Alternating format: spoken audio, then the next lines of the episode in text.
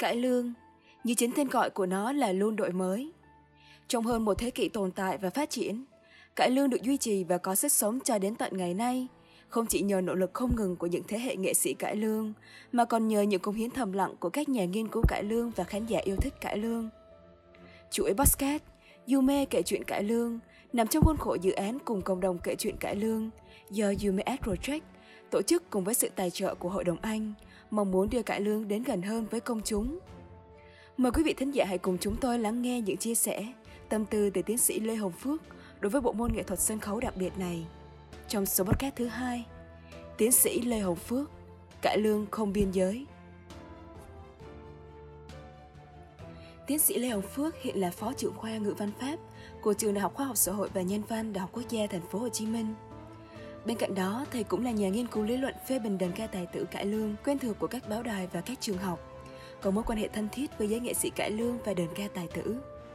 Năm 2009, thầy Phước đặt chân đến Pháp, trung tâm nghệ thuật, khoa học và triết học lớn nhất thế giới. Từ đây, thầy bắt đầu theo đuổi niềm đam mê đờn ca tài tử, song song với việc học chuyên ngành. Thời điểm đó, thầy Lê Hồng Phước làm việc tại Đài Phát thanh Quốc tế Pháp, Radio France International, viết tắt là KFI. Thầy là người phụ trách về công tác điểm báo. Nhân cơ hội đó, thầy bắt đầu hình thành tạp chí cải lương, viết bình luận, phê bình lý luận về cải lương và được phát trên sóng quốc tế của đài phát thanh KFA Paris. Năm 2010, thầy Phước biểu diễn cho sự kiện 1.000 năm Thăng Long Hà Nội do Việt Nam tổ chức tại Paris. Thầy Phước nhiều lần biểu diễn phục vụ Tết cho bà con Việt Kiều tại trụ sở chính của Tổ chức Giáo dục, Khoa học và Văn hóa của Liên Hợp Quốc, UNESCO Paris. Thầy từng kết hợp với nhóm nghệ sĩ Hà Mỹ Xuân, Hải Mỹ Liên biểu diễn cải lương suốt 5 năm khắp nơi trên đất Pháp. Đặc biệt, năm 2013, khi UNESCO công nhận đờn ca tài tử là di sản văn hóa phi vật thể của nhân loại, thì năm 2014, thầy cùng nghệ sĩ Hà Mỹ Xuân đã tổ chức đờn ca tài tử cải lương định kỳ mỗi tháng. Đến tận khi thầy về nước năm 2015 thì chương trình chấm dứt. Lúc bấy giờ đó là chương trình đờn ca tài tử cải lương định kỳ duy nhất trên đất Pháp. Sau khi về nước năm 2015, thầy tập trung vào lĩnh vực nghiên cứu lý luận phê bình đền ca tài tử cải lương. Thầy có mặt ở nhiều hội thảo tọa đàm về đền ca tài tử cải lương. Thầy cũng thường xuyên tham gia các buổi nói chuyện đền ca tài tử cải lương cho các báo đài, đi thuyết giảng ở các trường đại học tại thành phố Hồ Chí Minh và các tỉnh thành phía Nam. Thầy Phước là một trong những học trò thân tín của nhà sư Vượng Bảo, một bậc hậu tổ của đàn ca tài tử Nam Bộ. Thầy cũng có mối quan hệ thân thiết với giáo sư Trần Văn Khê và cũng được thọ giáo nhiều điều từ giáo sư.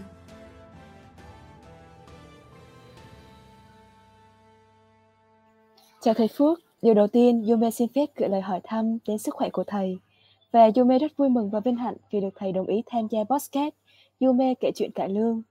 Để Yume cũng như là quý khán giả có cơ hội được lắng nghe những chia sẻ của thầy về bộ môn nghệ thuật này. Mong rằng hôm nay sẽ là dịp để thầy cùng Yume ôn lại những kỷ niệm cũng như là những trải nghiệm của thầy đối với cải lương. Vâng, xin chào, xin à, cảm ơn các bạn, xin cảm ơn chương trình. Dạ vâng.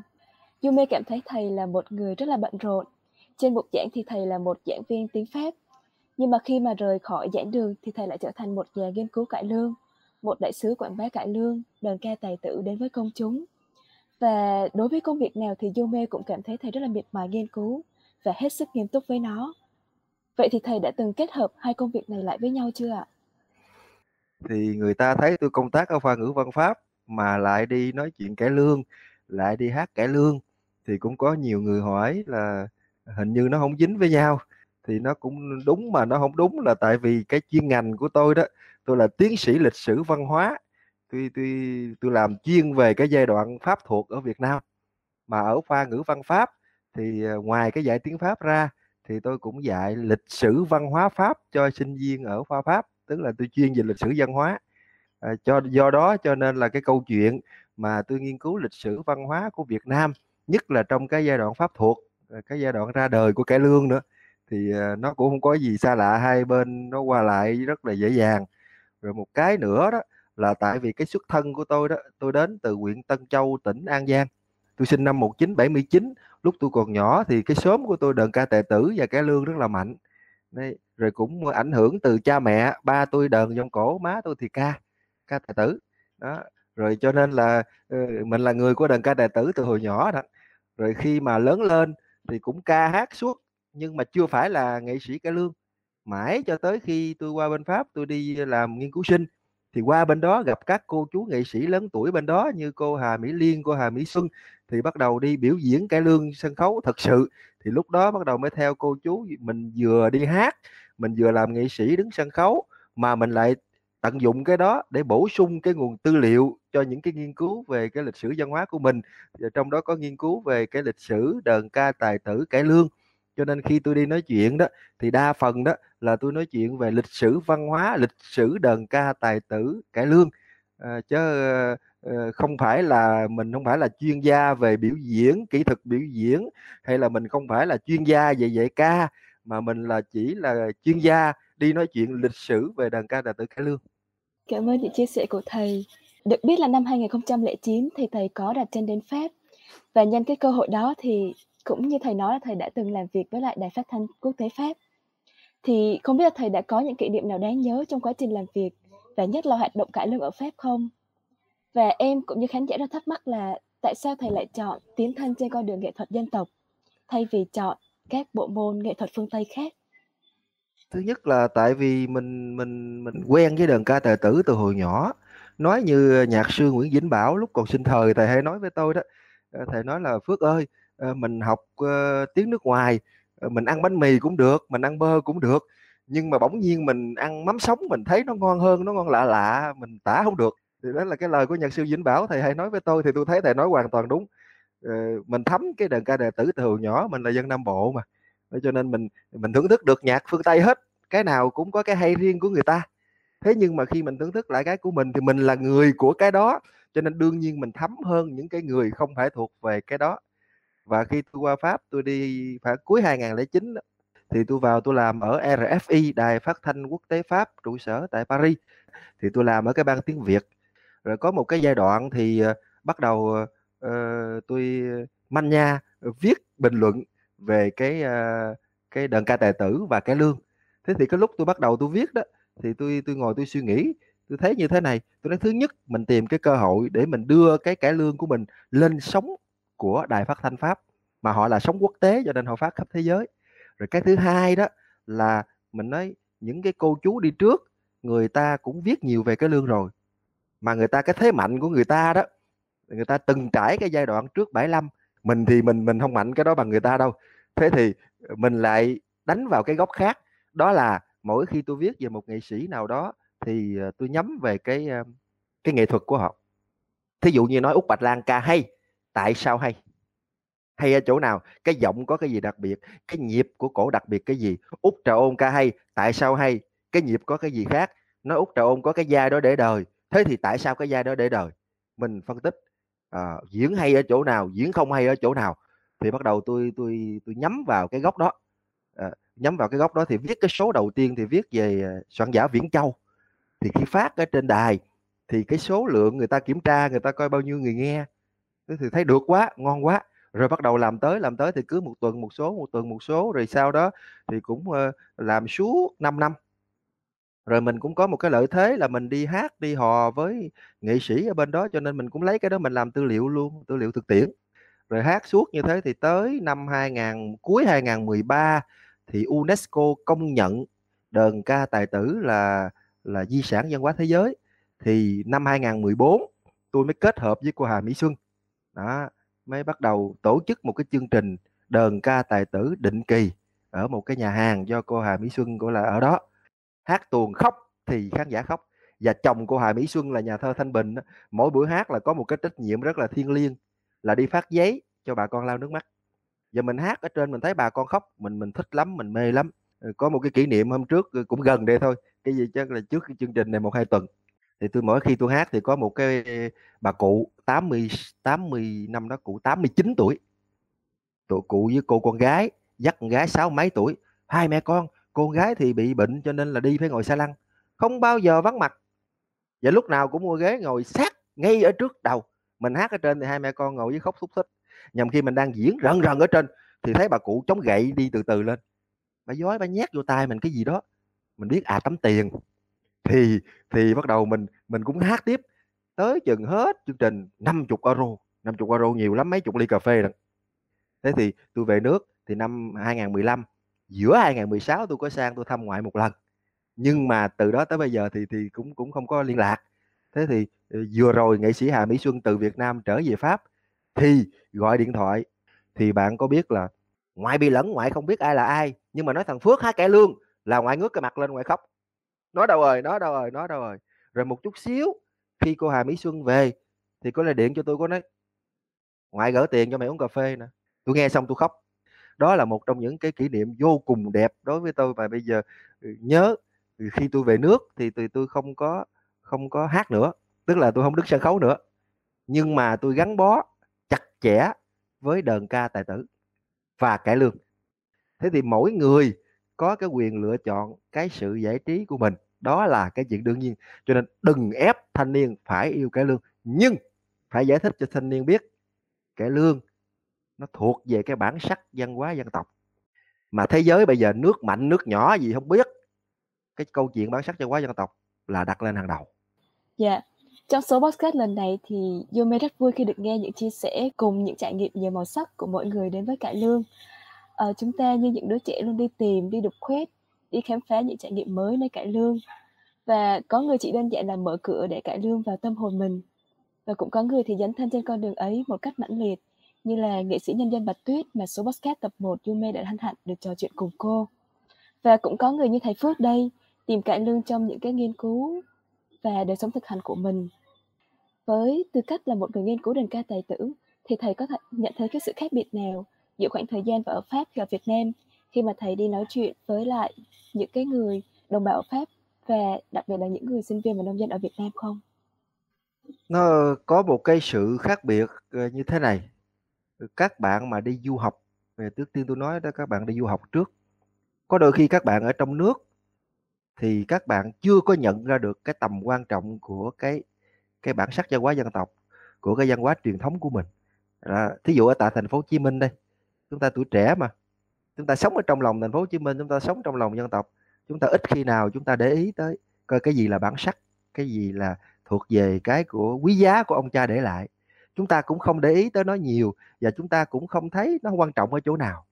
Thế nhưng mà khi chúng ta đi du học ở nước ngoài thì sống ở xứ người bỗng nhiên chúng ta thấy chúng ta cần một cái gì đó về văn hóa để có thể phân biệt được với người khác. Việt Nam mình khác người ta cái gì? Để người ta nhìn vô người ta biết anh này là người Việt Nam. Thế thì lúc đó bỗng nhiên chúng ta chợt chúng ta nhận ra, ồ, cái này là bản sắc của mình. Cái để cho người khác nhìn vô biết mình là ai. Đó là cái thứ nhất. Cái thứ hai, khi các bạn xa xứ đó, xa thiệt là xa, thế thì bỗng nhiên các bạn nghe những cái điệu hò, câu hát mà thuộc về dân tộc, cái trái tim nó khác lắm nghe quan họ bắc ninh nghe hát chèo, nghe hát cải lương, bỗng nhiên nghe nó khác, nó gợi nhớ một cách ghê gớm về đất nước quê hương. Chứ lúc đó không còn là ở ở ở nước ngoài các bạn nghe nghe những cái cái nhạc khác của phương tây, thì làm sao bằng các bạn nghe được những cái điệu hò, câu hát quê hương. Cầu tre lắc lẻo như thế nào, nhớ quê ghê gớm lắm. Đó, thế thì coi tôi tôi có một cái trải cái trải nghiệm. Có một lần tôi hát Tết ở trụ sở UNESCO Paris, thì cái lần đó thì nhà nước mình cũng mời được liền anh, liền chị hát quan họ ở ngoài Bắc qua. Thế thì tôi hát xong cái phần giọng cổ của tôi tôi xuống với tôi ngồi tôi coi. Tôi ngồi kế mấy em sinh viên người Việt mình mới qua du học. Thì thanh niên mà, nó ngồi nó coi, ở trên người ta hát quan họ. Chàng ơi chàng ở đình về hát ừ, chút. Nó ngồi nó coi mà chăm chú quá, chăm chú xong hết, người ta hát xong, nó tâm sự với tôi. Nó nói, anh ơi sao lúc trong nước em nghe không hay mà bây giờ em nghe hay quá. Rồi nó khóc. Tết không được về nhà. Nghe khóc. Nó khóc. Lúc đó tôi cũng khóc, tại tôi quen rồi. Tôi ở đó tôi quen. Tôi nhìn tôi cười. Ờ, rồi lại dỗ đó. Thế thì các bạn thấy, hoặc là ở ngay Paris, tuyết rơi mù mịt. Đi ngang bỗng nhiên người Việt đi. Đi ngoài đường tự nhiên đi ngang một cái căn hộ nhỏ nọ cũng của người Việt ở mà không biết. Mà lại nghe cái tiếng giọng cổ từ ở trong nó vẳng ra đứng lại nghe liền. Nó khác lắm nó ấm vô cùng nó khác ghê gớm lắm. Đó cho nên tôi nói là thứ nhất là cái cái sợi dây với cái cội nguồn thứ hai là cái nhu cầu để chúng ta phân biệt với người khác. Nó khiến cho chúng ta ở nước ngoài chúng ta bỗng nhiên chúng ta nhớ về cái văn hóa cội nguồn. Và ở bên pháp đó cái cái kinh nghiệm của tôi các ừ, các cô các chú việt kiều ở bển đó, bạn có biết là chương trình của tôi làm với cô Hà Mỹ Xuân đơn ca tài tử cải lương định kỳ đó, thì trước khi chương trình diễn ra chừng một tuần, các cô người Việt ở bên Pháp, họ đã lên Facebook, họ hẹn với nhau rần rần, bữa đó mặc áo dài gì? Họ mặc áo dài, họ đi coi. Họ lựa những cái áo dài đẹp nhất mà mỗi lần về Việt Nam họ đều đặt mấy chục bộ hôm mai để họ bên họ mặc. Và chúng tôi hát ở trên, chúng tôi nhìn xuống. Đàn ông thì áo vest thắt cà vạt, phụ nữ áo dài áo dài rất đẹp. À, ngồi nghiêm túc coi. Lúc nào cũng vậy. Và các bạn thấy thì thì, thì người ta xa xứ mà. Việt kiều mấy chục năm. Thì người ta ừ, sống ở trong một cái nền văn hóa khác. Thì người ta nhớ về cái văn hóa cội nguồn. Người ta cảm nhận về nó một cách sâu sắc. Cho nên khi chúng tôi hát cải lương ở bên đó, đó chúng chúng tôi thứ nhất các cô chú là dân mê cải lương từ hồi nhỏ cho nên có đôi khi các cô chú thuộc tuồng rành hơn nghệ sĩ. Nghệ sĩ lâu quá ông hát, tuồng đó đương nhiên quên. Do đó khi chúng tôi hát ở trên, quên một hai từ chút cô chú nhắc. Rồi có các cô chú đó nhầm khi mà cái nhà hàng chúng tôi nhỏ xíu xíu khiên ghế khiên bàn không kịp để đổi cảnh. Các cô chú lên khiên tiếp. Lên khiên tiếp. Và chúng ta hát chúng ta đứng hát thì chúng ta nhìn xuống, người ta nuốt từng cái lời người ta im ru thinh thích và người ta nuốt từng cái lời, người ta khóc từng cái lời. Đôi khi mình nghe tiếng ở dưới đi, hay quá phước ơi! Rồi khóc. Họ khóc. Cho nên chúng tôi hát, chúng tôi hát bằng cả cái lòng. Và khi chúng tôi hát mà họ ngồi họ khóc thì có một chị là đạo diễn, học đạo diễn bên đây nhưng mà bây giờ chỉ sống ở pháp cũng lâu rồi. Thì bữa đó chỉ đi coi, chỉ đi coi xong thì chỉ về chỉ ngạc nhiên, chỉ mới đăng trên facebook. Chứ nó thật là lạ, hát ngay trước mặt ngay trước mặt cũng có sân khấu để tạo effect sân khấu. Thế nhưng mà khán giả khóc hết trơn thì chỉ nói là chỉ có hát thật thì người ta mới coi thật. Thì thật sự là là đó là cái cái cái cái cái họ coi thật cho nên chúng tôi hát thật. Và uh, cũng kể thêm cho các bạn ừ, có một lần tôi hát ở ở ờ, thành phố Toulouse hát Tết. Thì trong cái cái cái, cái khán phòng lớn lắm thì ờ, cái dách đó là toàn bộ là bằng à, bằng kính hết. Mình ngồi trong mình nhìn ra ngoài mình thấy chừng 300 khán giả người Việt ngồi dưới. Thì kết thúc chương trình thì tôi được mời ca thêm một bài giọng cổ. À, mời bất ngờ. Thế thì tôi lên tôi ca cái bài à, xuân đất khách. Thì cái bữa đó đó thì bên ngoài tuyết đang rơi mù mịt. Tuyết rơi mù mịt. Mình ngồi trong mình nhìn ra mình thấy tuyết. Thế thì tôi ca tới cái đoạn xuân đất khách lạnh lùng mưa tuyết đổ đâu phải xuân quê nhà nên cây cỏ sơ rơ biết bao giờ mới được trông thấy cảnh xuân xưa mà ngày về quê cũ cứ nay lần mai lửa? Vừa ca tới đó thì nghe tiếng ở dưới khóc. Khóc lớn chứ không phải khóc nhỏ. Mình ở trên mình vừa sướng mà mình vừa đau. Mình chia sẻ cái cảm xúc của người ta. Rồi, có một lần cũng vậy, tôi hát ở ờ, trụ sở UNESCO Paris. Tôi hát một cái bài gọi là nỗi nhớ quê hương của một tác giả ờ, giờ tôi cũng chưa biết của ai. Thì lúc họ đưa bài cho tôi, họ nói là của một người ở Paris sáng tác thì hát thì ở trên tôi hát tới cái đoạn à, đêm Paris tôi thả hồn tìm kỷ niệm nhìn dòng sông sen mà chẳng nhớ sông quê. Nhớ con sông tiền sông hậu nên thơ nhớ chiếc xuồng nhỏ lững lờ suối ngược. Hát tới đó lại nghe dưới khóc. Họ xa xứ họ nhớ họ khóc. Thế thì mình mình mình mình hát bằng thật lòng họ nghe bằng thật lòng và tất cả đều hướng về cái cội nguồn dân tộc cho nên cái cảm xúc thì nó giống nhau à, chúng tôi thích chúng tôi hát qua đó chúng tôi rất thích. Và khi bên về trở về Việt Nam thì như như bạn biết thì tôi tôi không có biểu diễn sân khấu nữa. Tôi đã nói trước lúc trước khi tôi trở về. Thật ra khi tôi trở về Việt Nam đó thì cũng có một số nghệ sĩ rủ đi hát đó chứ. Ờ, lúc tôi ở bên Pháp đó thì nghệ sĩ nhân dân Lệ Thủy qua bển hát thì tôi cũng hỗ trợ cô cô tôi hát chung với cô trong Tô Ánh Nguyệt. Rồi thí dụ như à, nghệ sĩ à, Thanh Điền Thanh Kim Huệ qua bên đó hát ngao sọt hến. À, Thanh Điền làm quan huyện Thanh Kim Huệ làm thị hến thì tôi đóng trùm sò. À, cũng hát. Rồi trọng phúc Thanh Kim Huệ Thanh Điền qua hát ờ, bên cầu dịch lụa do Hà Mỹ Xuân tổ chức. Thì uh, trọng phúc là Trần Minh Hà Mỹ Xuân là Quỳnh Nga à, Thanh Điền là quan huyện Thanh Kim Huệ là công chúa Bích Dân thì tôi là ông vua tôi đóng vai vua rồi cũng hỗ trợ hết mình. Nghệ sĩ ở Việt Nam qua thì tôi hỗ trợ hết mình à, hát cho họ. Nhưng mà khi về nước thì tôi nói thôi bây giờ Ờ, hồi xưa lúc tôi làm cải lương ở Paris đó tôi làm hai việc thứ nhất là tôi, ờ, đưa cái cải lương của mình lên sóng của Đài Phát thanh Quốc tế Pháp.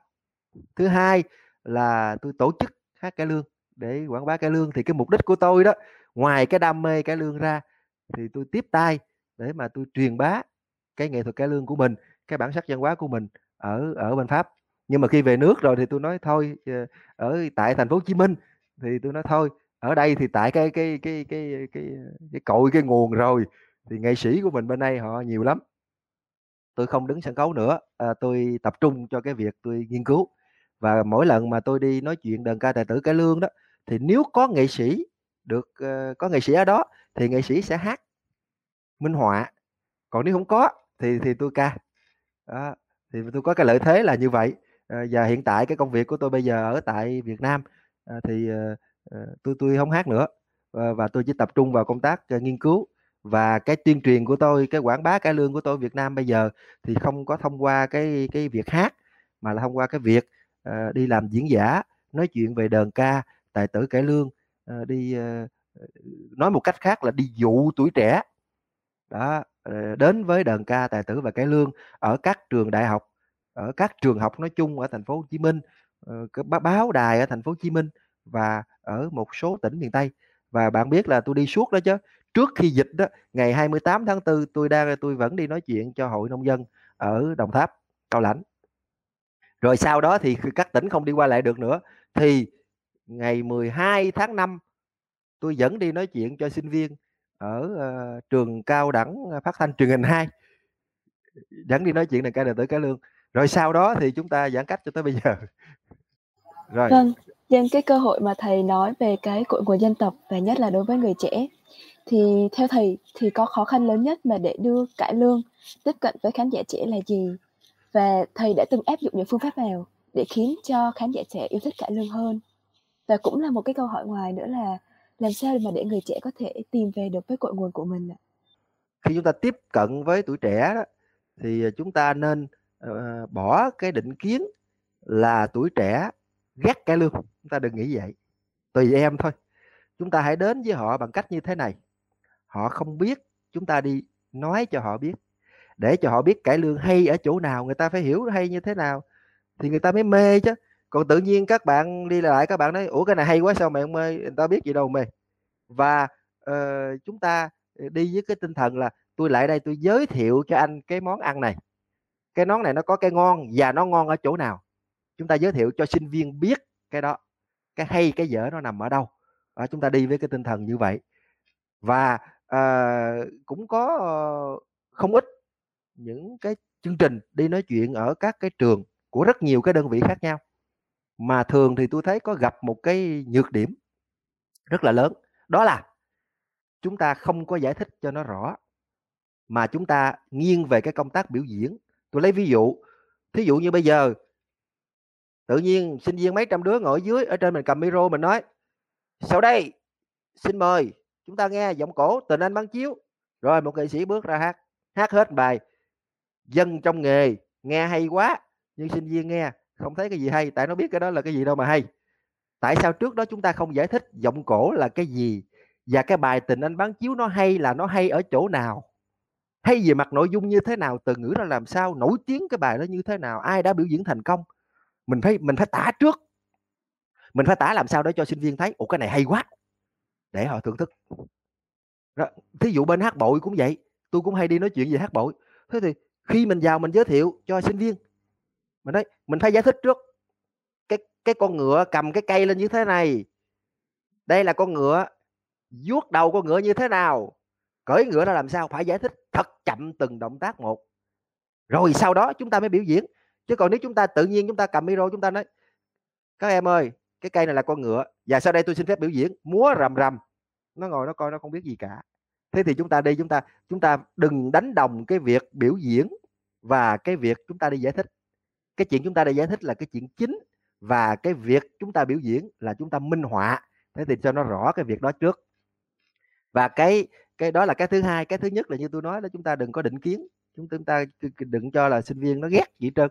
Chúng ta đi nói cho người ta biết, người ta chưa biết mình đi nói cho người ta biết mà ghét cái gì. Rồi, thì, uh, còn cái còn còn bây giờ nói là, uh, hỏi là khó nhất đối với đưa cho các bạn sinh viên, đưa cho cải lương tới tuổi trẻ là gì đó, thì thật ra đó, đúng là khó, cái cái xã hội bây giờ khó. Nhiều món ăn tinh thần quá. Nhiều món ăn tinh thần quá. Cho nên để cho bớt khó, thế thì bây giờ chúng ta phải tư duy như thế này, chấp nhận cái phân khúc thị trường của cải lương, đừng có tham lam, đừng có muốn tất cả tuổi trẻ phải yêu cải lương, mà chúng ta đi giới thiệu cải lương, chúng ta đưa cải lương đến gần với tuổi trẻ để cho tuổi trẻ biết cái hay của cải lương ở chỗ nào. Rồi em nào thích thì cứ thích, em nào không thích thôi cũng không sao hết trơn á. Nhưng nhưng chúng ta phải làm cho tất cả tuổi trẻ hiểu rằng cái bản sắc văn hóa dân tộc nó quan trọng như thế nào. UNESCO mà còn lên văn bản chính thức để kêu gọi tất cả các nước phải bảo tồn cái văn hóa dân tộc. Chúng ta phải làm sao cho tuổi trẻ biết cái văn hóa dân tộc nó quan trọng như thế nào? Và phải làm sao cho tuổi trẻ thấy được à mình không thích cải lương, nhưng mình cũng phải có trách nhiệm với văn hóa dân tộc. Thì giải quyết cho được cái khâu này, thế thì chúng ta sẽ đỡ cái gánh nặng ra. Thay vì chúng ta ước tất cả tuổi trẻ Việt Nam yêu cải lương, nhưng mà cũng nói đi mới nói lại, nếu tôi hỏi các bạn ngược lại một câu, nếu các bạn suy các bạn thấy là nếu tất cả tuổi trẻ Việt Nam trong thời đại này mà yêu cải lương hết trơn thì Việt Nam mình thành gì? Hay là tất cả tuổi trẻ Việt Nam và yêu hát bậu hết trơn rồi, Việt Nam mình thành gì? Phải có người yêu cái này, phải có người yêu cái kia, phải có người yêu cái nọ, phải có người yêu cái truyền thống và cũng phải có người yêu cái hiện đại. Thì Việt Nam mình mới phát triển được.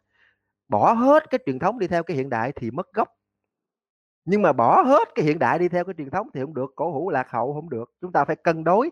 Và khi cân đối thì đương nhiên phải có hai cái lực lượng chứ. Một cái lực lượng dành cho truyền thống và mà một cái lực lượng dành cho những cái người theo hiện đại và trong cái lực lượng, các bạn có biết là trong cái lực lượng mà diễn viên trẻ bây giờ đó Dạ nói chung cho, tôi nói chung cho cải lương và cho đờn ca tài tử và cho hát bội luôn. Thì có một bộ phận, trong quá trình nghiên cứu tôi thấy rằng có một bộ phận nghệ sĩ trẻ, tôi nói nghệ sĩ trẻ, khi họ giữ được cái nghề trong tay thì họ cảm thấy rằng họ trở nên quan trọng và họ rất coi thường những cái người mà không yêu cái nghệ thuật đó thì cái đó là cái sai lầm và phải giáo dục lại. Đương nhiên tôi nói một bộ phận thôi còn lại mấy em đó thì chết sống với nghề. À, thế thì cái tư duy đó thì cũng không được. Do đó đừng có đổ thừa gì cho tuổi trẻ cả. Tuổi trẻ không yêu cái lương có rất nhiều nguyên nhân trong đó có một nguyên nhân. Không biết cái lương là cái gì. Không biết nó hay ở chỗ nào. Và rất nhiều bạn trẻ nhắc tới cái lương là nghĩ tới lạc hậu là nghĩ tới những cái gì xưa cũ là nghĩ tới tuổi già, thì mình phải giải thích cho nó cái đó. Cái này nó không lạc hậu em ơi, cái này nó hay vậy này em ơi, cái này nó không phải thuộc tuổi già em ơi. Phải giải thích cho nó. Thì vấn đề chúng ta bây giờ là đưa cải lương đến giải thích với tuổi trẻ, để tuổi trẻ biết cải lương hay ở chỗ nào mà góp cái tay vào bảo tồn cái văn hóa dân tộc. Còn lại, đừng ép ai yêu cái gì cả, đó là cái quyền của người ta. Dạ vâng. Cảm ơn những chia sẻ của thầy. Yume rất là hân hạnh được trò chuyện cùng với lại thầy Lê Hồng Phước trong số podcast thứ hai của series Yume kể chuyện cải lương. Cảm ơn thầy đã đồng hành cùng với Yume trong số podcast lần này và có những chia sẻ rất là tâm huyết của thầy đối với cải lương. Không biết là thầy còn có đôi lời sau cùng nào muốn gửi đến bạn trẻ cũng như là cộng đồng khán giả để mọi người có thể dành nhiều sự quan tâm hơn đối với cải lương không ạ? À, trước tiên thì ờ, về cái chương trình à, cái chương trình Yume của mình đó thì thật ra là năm 2019 tôi đã có tham gia dạy một cái lớp khán giả đào tạo khán giả cải lương. Năm đó thì có hai lớp một lớp là dạy ca và một lớp là dạy lý luận. À, đào tạo khán giả cải lương thì tôi dạy lớp bên kia thì anh Quỳnh Khải dạy. Thì cũng hội đồng anh tài trợ. Thì ờ, sau các năm dịch giả bây giờ chúng ta trở lại thì tôi thấy cái chương trình lần này trở lại thì tôi tôi cũng rất là thích. Là tại vì chúng ta nghiêng về cái góc kể chuyện cải lương. Rất hay. Rất rất hay. Tại vì nghiên cứu về cải lương, sách vở rồi cho tới lúc này, thì chúng ta bỏ sót cái này. Bỏ sót cái cái cái gì, cái cái lịch sử truyền miệng lịch sử truyền miệng mà về ở cải lương đó, thì chúng ta đi tìm những cái người ở trong cuộc để họ kể lại cho chúng ta nghe những cái câu chuyện cải lương. Góp nhặt những cái đó lại cũng là một phần của lịch sử cải lương và là một cái góc mà ít ai để ý. À thế thì thật ra thì cái cái chương trình các bạn nó lại trùng hợp với cái suy nghĩ của tôi. Tôi cũng dự định là gặp rất nhiều nghệ sĩ để cho họ kể chuyện là mình ghi chép lại. Ghi chép lại. Thì cái chương trình này rất hay. Ờ, lần này là ủng hộ Yumi và chúng ta uh, nên kiếm càng nhiều càng tốt những cái người trong cuộc. Nhất là uh, nếu các bạn nói chuyện với tôi thì dưới góc độ là uh, lý luận phê bình dưới góc độ là nghiên cứu về lịch sử đàn ca tài tử cải lương à, tôi quan sát được à, nghệ sĩ thì tôi kể lại cho các bạn nghe và hoặc là những cái thực tiễn tôi đi ca đi hát ở bên pháp. Nhưng mà à, nếu các bạn tìm được những người mà cây đa cây đề như cô ba bạch tuyết như nghệ sĩ dân bạch tuyết để họ kể lại những cái kinh nghiệm về những những cái kỷ niệm đẹp của họ những cái kỷ niệm buồn của họ gắn tới sân khấu cải lương thì các bạn đang góp phần viết lại cái lịch sử cải lương ở một cái góc độ khác. Rồi một cái nữa đó ờ, các bạn lại ờ, kêu là kể chuyện kể những cái tình cảm của mình đối với cái lương đối với tuổi trẻ. Cái này cũng rất hay. Có tuổi trẻ mê cái lương. Có những em mê cái lương. Mê là tại sao mê? Bà nội bà ngoại tôi nghe kiểu gì? Bắt kể ra. Rất hay chúng ta gom hai cái này lại các bạn làm rất rất hay. Cho nên là uh, lần này chương trình này tôi cho rằng uh, các bạn uh, đã đánh trúng một cái góc mà bấy lâu nay người ta ít để ý. Trong giới nghiên cứu chúng tôi cũng vậy chúng tôi ít để ý tới cái vấn đề này. Còn riêng về cái lời nhắn nhủ đối với các bạn trẻ đó thì uh, cải lương không lạc hậu đâu. Tôi dạy ở khoa pháp tôi cũng đi du học ở pháp về thì uh, tôi đang dạy lịch sử pháp nữa. Thế thì uh, chúng ta thấy như thế này nè cái toàn cầu hóa bây giờ nó rất là mạnh nó đe dọa tất cả cái bản sắc văn hóa dân tộc và bây giờ, đất nước nào, dân tộc nào cũng phải lo giữ gìn cái bản sắc của mình. Giữ để làm gì? Để đừng có bị trộn với những cái dân tộc khác. Nhìn vô biết người Việt Nam ở đâu chứ? Và các bạn cứ nhìn các nước họ phát triển mạnh đi. Pháp bên kia đi, Đức. Bây giờ bên đây mình có Hàn với Nhật là hai cái tấm gương của mình. Họ giữ bản sắc của họ giỏi lắm. Đương nhiên họ rất hiện đại, nhưng họ giữ bản sắc rất giỏi. Cho nên chúng ta, tuổi trẻ, chúng ta mở lòng ra với thế giới để chúng ta phát triển đất nước. Đó là câu chuyện đương nhiên. Nhưng nếu được thì chúng ta nên dành một cái phần trách nhiệm của mình cho cái bản sắc văn hóa dân tộc, cho cái văn hóa truyền thống của cha ông để lại. Ai làm được cái gì lớn thì làm, ai làm được cái gì nhỏ thì làm. Ví dụ như các bạn tuổi trẻ mà thấy cái chương trình của chúng ta đây, chương trình Yume đây, kể lại cho người khác nghe, cũng đang góp phần để bảo tồn cái văn hóa dân tộc bảo tồn cái lương. Thế thì uh, tôi mong các bạn trẻ là chúng ta rạch ròi hai cái việc. Việc thứ nhất đó là các bạn yêu thích cái môn giải trí của các bạn thì các bạn cứ làm. Nhưng mà việc thứ hai thì các bạn phải có cái trách nhiệm đối với cái văn hóa dân tộc. Các bạn phải góp tay vào để bảo tồn cái văn hóa dân tộc. Và nếu mà uh, được như vậy uh, thì uh, Việt Nam chúng ta phát triển đó thì nó vừa có hiện đại mà nó vừa có truyền thống mà nhìn ra thế giới bây giờ đó các nước lớn các bạn thấy các nước phát triển đó thì lúc nào các nước văn minh truyền thống và hiện đại phải là song hành không được cái nào lấn cái nào. Xin cảm ơn các bạn. Dạ xin cảm ơn những chia sẻ của thầy. Có lẽ là sau câu hỏi này thì mình cũng sẽ kết thúc cái cuộc trò chuyện này tại đây. Cảm ơn thầy đã luôn đồng hành cùng Yome và cũng như là đã có những cái chia, chia sẻ rất là thân tình với Yome mong là sau này Yume sẽ được tiếp tục làm việc cùng thầy nữa trong một chặng đường xa hơn. Rồi, sẵn sàng, không có gì hết. Cảm ơn các bạn rất là nhiều. Chúc chương trình thành công ha. Lần này làm cho thật thành công.